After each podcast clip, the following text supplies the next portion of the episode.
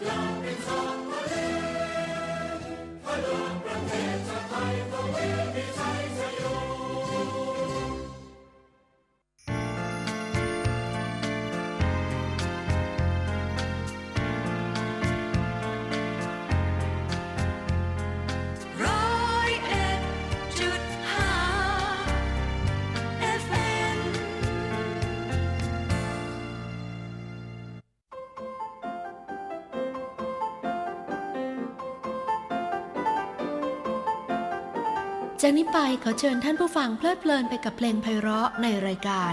Weekend Concert สวัสดีค่ะท่านผู้ฟัง ขอต้อนรับเข้าสู่รายการ Weekend Concert จากจุฬา Radio Plus 101.5 MHz ค่ะ พบกันทุกเย็นวันอาทิตย์นะคะ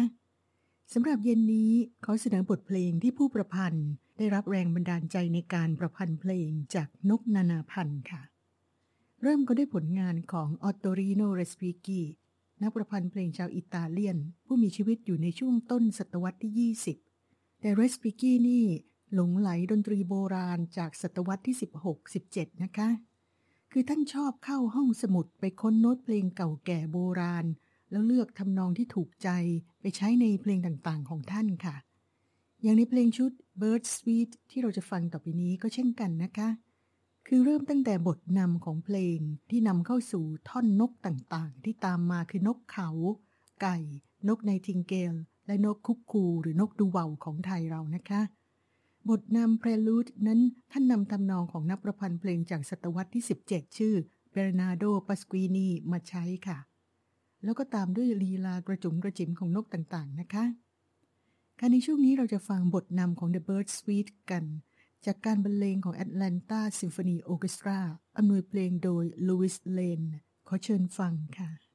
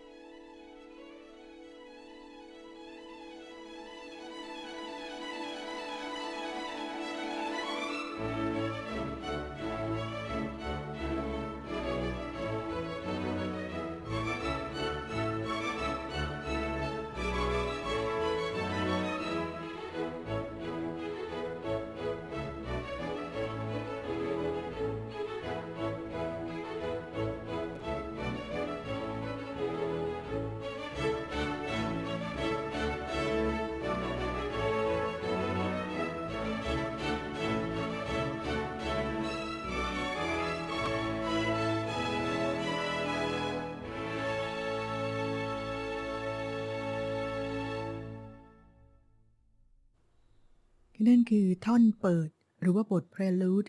ของ Sweet the Birds ผลงานของ Ottorino Respighi ค่ะ จากนั้นนะคะก็จะตามด้วยนกชนิดแรก นกชนิดแรกที่ Respighi พรรณนาเอาไว้คือ Dove นกเขา นกที่แสนสุภาพ ไร้เดียงสา เป็นสัญลักษณ์ของสันติภาพ และเป็นผู้นำข่าวดีมาสู่โลก ในท่อนนี้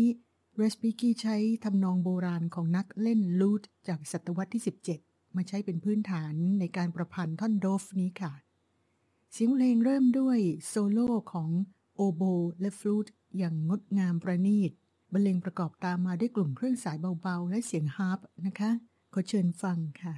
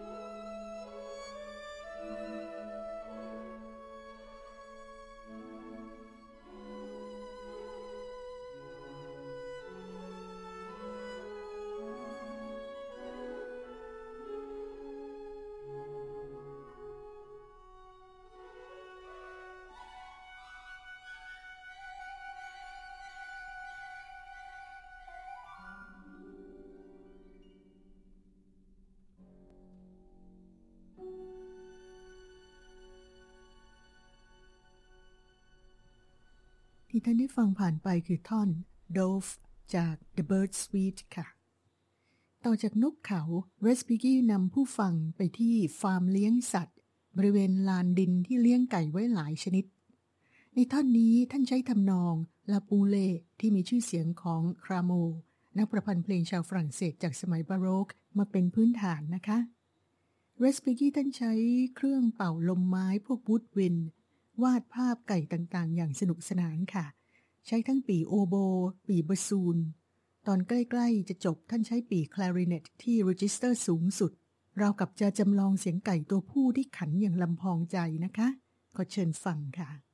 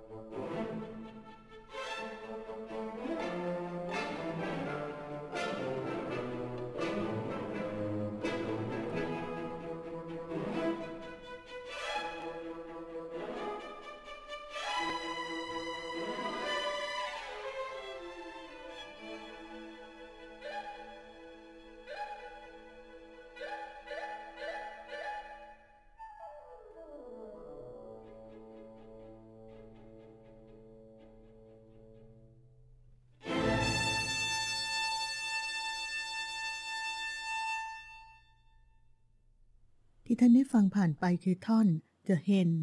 จาก The Bird Suite ของ r e s p i k y ค่ะลำดับต่อมานะคะ จะเป็นภาพอันสงบงดงามที่นก nightingale ออกมาชมโลกยามราตรีเรสปิกี้ท่านจำลองภาพนกกลางคืนนี้ ด้วยเสียงหวานไพเราะของกลุ่มเครื่องลมไม้ผสมผสานกับแตรฮอร์น ช่วงท้ายของท่อนนี้ ท่านใช้เสียงบอบบางเหมือนระฆังแก้วของ celestaผสมเข้ากับเครื่องลมต่างๆ อย่างไพเราะนะคะ ขอเชิญฟังค่ะ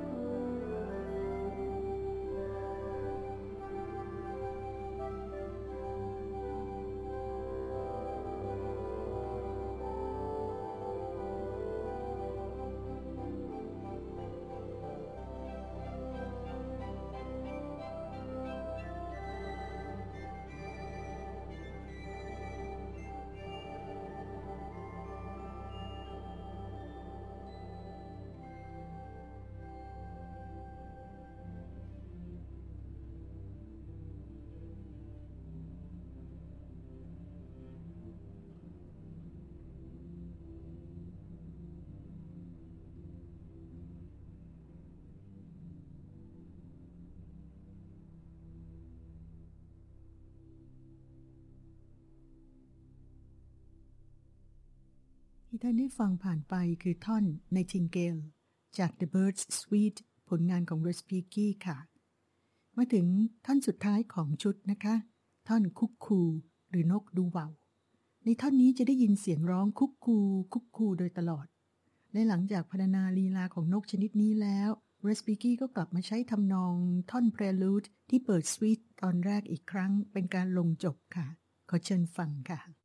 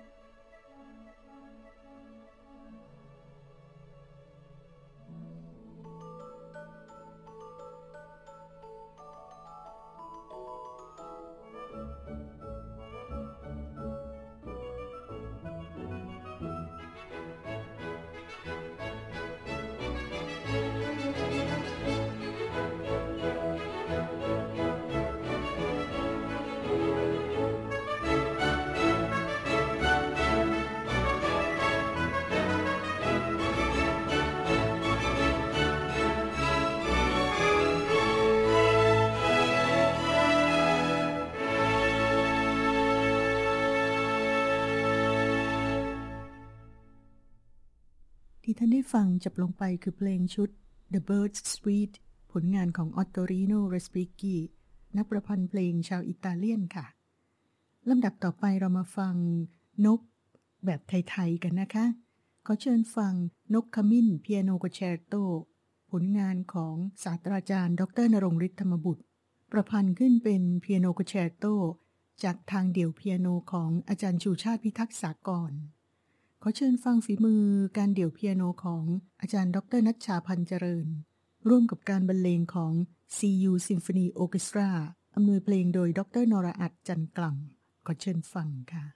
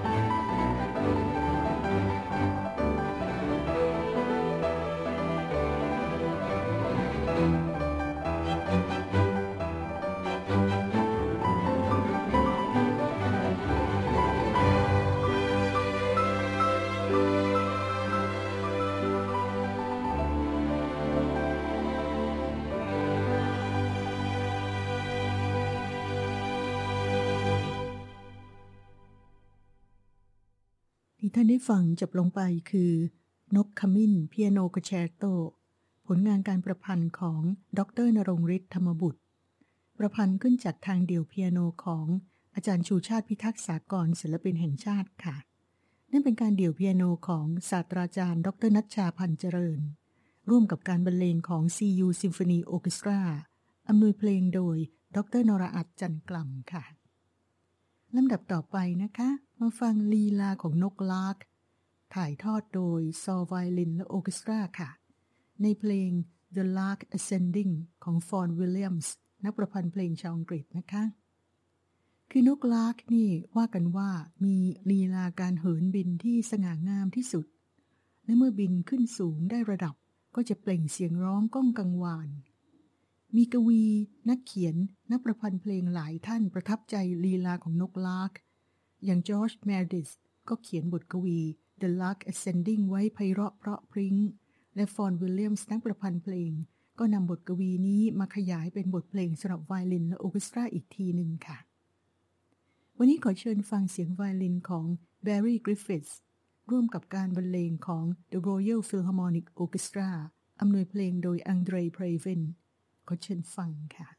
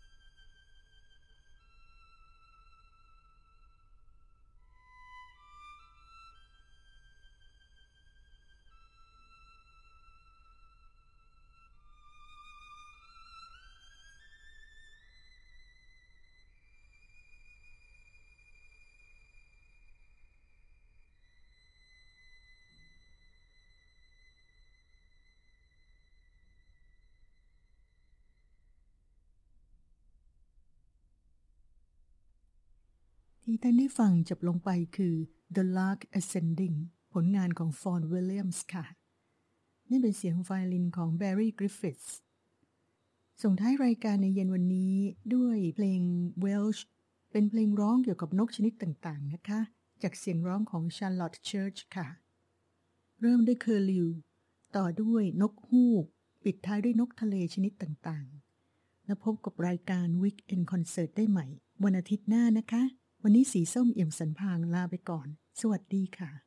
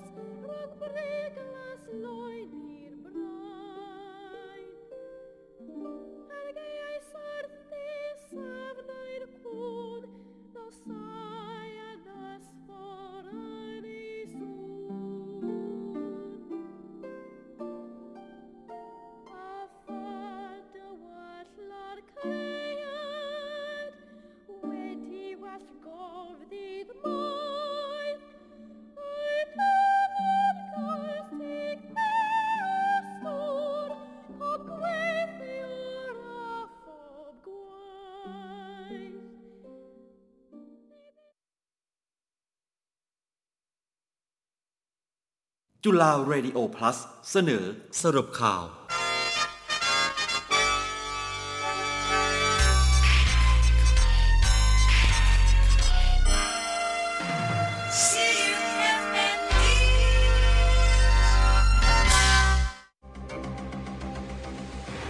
รับฟังสรุปข่าวประจำวันอาทิตย์ที่ 22 สิงหาคม พุทธศักราช 2564 จากทีมข่าวจุฬาเรดิโอ plus วันนี้ศูนย์บริหารสถานการณ์การแพร่ระบาดของโรคติดเชื้อไวรัสโคโรนา 2019 หรือสอบค รายงานสถานการณ์การแพร่ระบาดของโรคโควิด -19 ในประเทศไทย โดยวันนี้พบผู้ติดเชื้อรายใหม่ 19,014 คน แบ่งเป็นผู้ติดเชื้อทั่วไปในประเทศ 18,808 คน เป็นผู้ป่วยรายใหม่จากระบบเฝ้าระวังและระบบบริการ 16,428 คน จากการค้นหาเชิงรุกในชุมชน 2,380 คน จากเรือนจำที่ต้องขัง 196 คนและผู้ที่เดินทางมาจากต่างประเทศ เข้าสถานที่กักกันที่รัฐจัดให้ 10 คน ส่งผลให้ยอดผู้ป่วยสะสมอยู่ที่ 1,2432 คน ผู้ป่วยยืนยันสะสมตั้งแต่ปี 2563 รวม 1,49,294 คน หายป่วยเพิ่มเติมวันนี้อีก2672 คน หายป่วยสะสม 812,210 คน หายป่วยยืนยันสะสมตั้งแต่ปี 2563 839,636 คนโดยวันนี้มีผู้เสียชีวิตเพิ่มอีก 233 ราย ส่งผลให้จำนวนผู้เสียชีวิตสะสมอยู่ที่ 9,266 ราย เสียชีวิตสะสมตั้งแต่ปี 2563 9,320 ราย มีผู้ป่วยรักษาตัวอยู่อีก 2,339 คน แบ่งเป็นรักษาตัวในโรงพยาบาล 4,827 คน โรงพยาบาลสนาม 159,512 คน แบ่งเป็นโรงพยาบาล Hospital 77,685 คน Home Community Isolation 76,728 คน อื่นๆ ไม่ระบุ 5,099 คน ทั้งนี้มีผู้ป่วยอาการหนัก 5,239 คน ใส่เครื่องช่วยหายใจ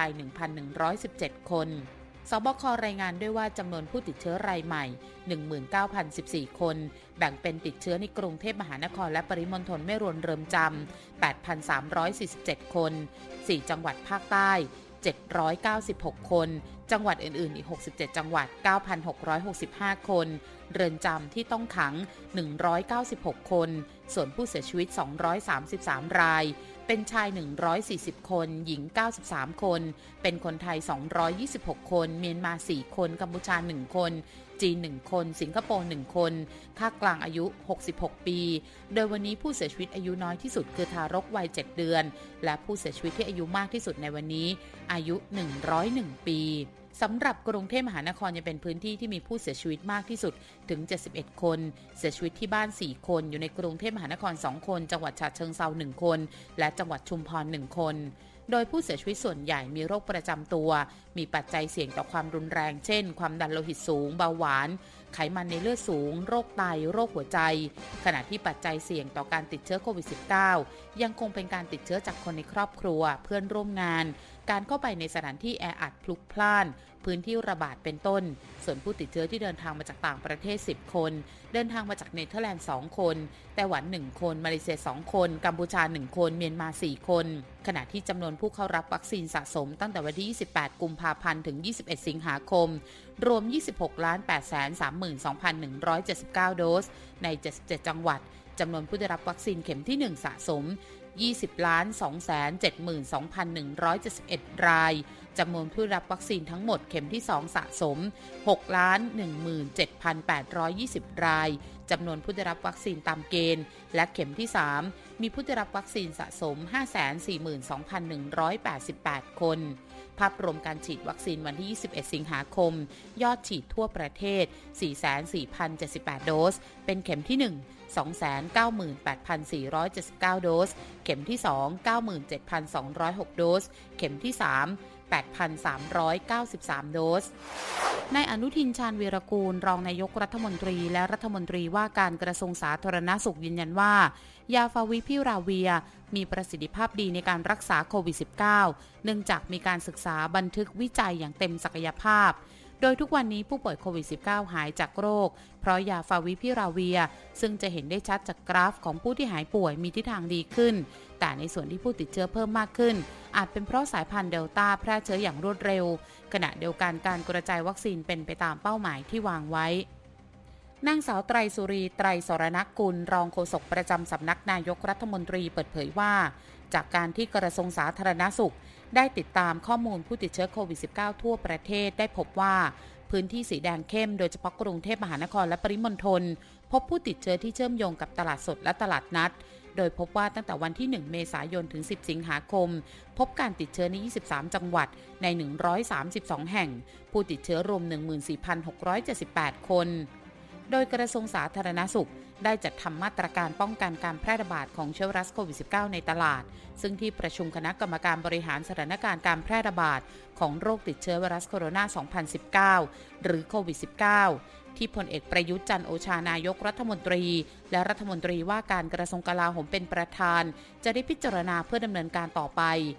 โดยมาตรการป้องกันการแพร่ระบาดของโควิด -19 ในตลาดจะประกอบด้วยมาตรการ 3 ส่วนได้แก่ มาตรการป้องกันคน มาตรการป้องกันสถานที่ และจัดระบบเฝ้าระวังควบคุมโรค ซึ่งการป้องกันคนนั้นจะตรวจคัดกรองเชิงรุกด้วยชุดตรวจ ATK ในกลุ่มเป้าหมาย ได้แก่ลูกค้า ผู้ค้า ลูกจ้าง แรงงานที่เดินทางเข้าออกผู้ที่อยู่อาศัยที่ประกอบธุรกิจอยู่โดยรอบ และมีการสุ่มตรวจผู้ซื้อที่เดินทางเข้าไปใช้บริการในตลาดด้วย ซึ่งการดำเนินการจะทำทั้งหมดในพื้นที่สีแดงเข้ม 29 จังหวัด แบ่งเป็นการดำเนินการ 3 ระยะ ระยะที่ 1ดำเนินการ 9 จังหวัดสีแดงเข้ม ได้แก่กรุงเทพมหานคร นนทบุรี ปทุมธานี สมุทรปราการ ราชบุรี ชนบุรี นครราชสีมา สงขลา และสักแก้วเป้าหมายที่ตลาดค้าส่งและตลาดขนาดใหญ่ 500 แผงขึ้นไป ตลาดที่มีความเสี่ยงสูง มีชุมชนรอบตลาดรวม 27 แห่ง ระยะที่ 2 ดำเนินการตรวจในพื้นที่ตลาดทุกขนาดในจังหวัดสีแดงเข้ม 16 จังหวัด ครอบคลุมตลาด 117 แห่ง และระยะที่ 3 ดำเนินการครอบคลุมตลาดทุกขนาดในพื้นที่สีแดงเข้ม 29 จังหวัด รวม 683 แห่ง การประเมินเบื้องต้นคาดว่าจะดำเนินการครอบคลุมตามเป้าหมาย 22,010 คน ตรวจทุกสัปดาห์เป็นเวลา 4 สัปดาห์ ใช้ชุดตรวจ ATK 88,040 ชุด สำรองสำหรับกรณีตรวจเชิงรุกอีก 41,960 ชุด รวมใช้ชุดตรวจ ATK ตามมาตรการนี้ 850,000 ชุด ซึ่งจะขอรับการสนับสนุนชุดตรวจจากสำนักงงานหลักประกันสุขภาพแห่งชาติ หรือสปสช ต่อไป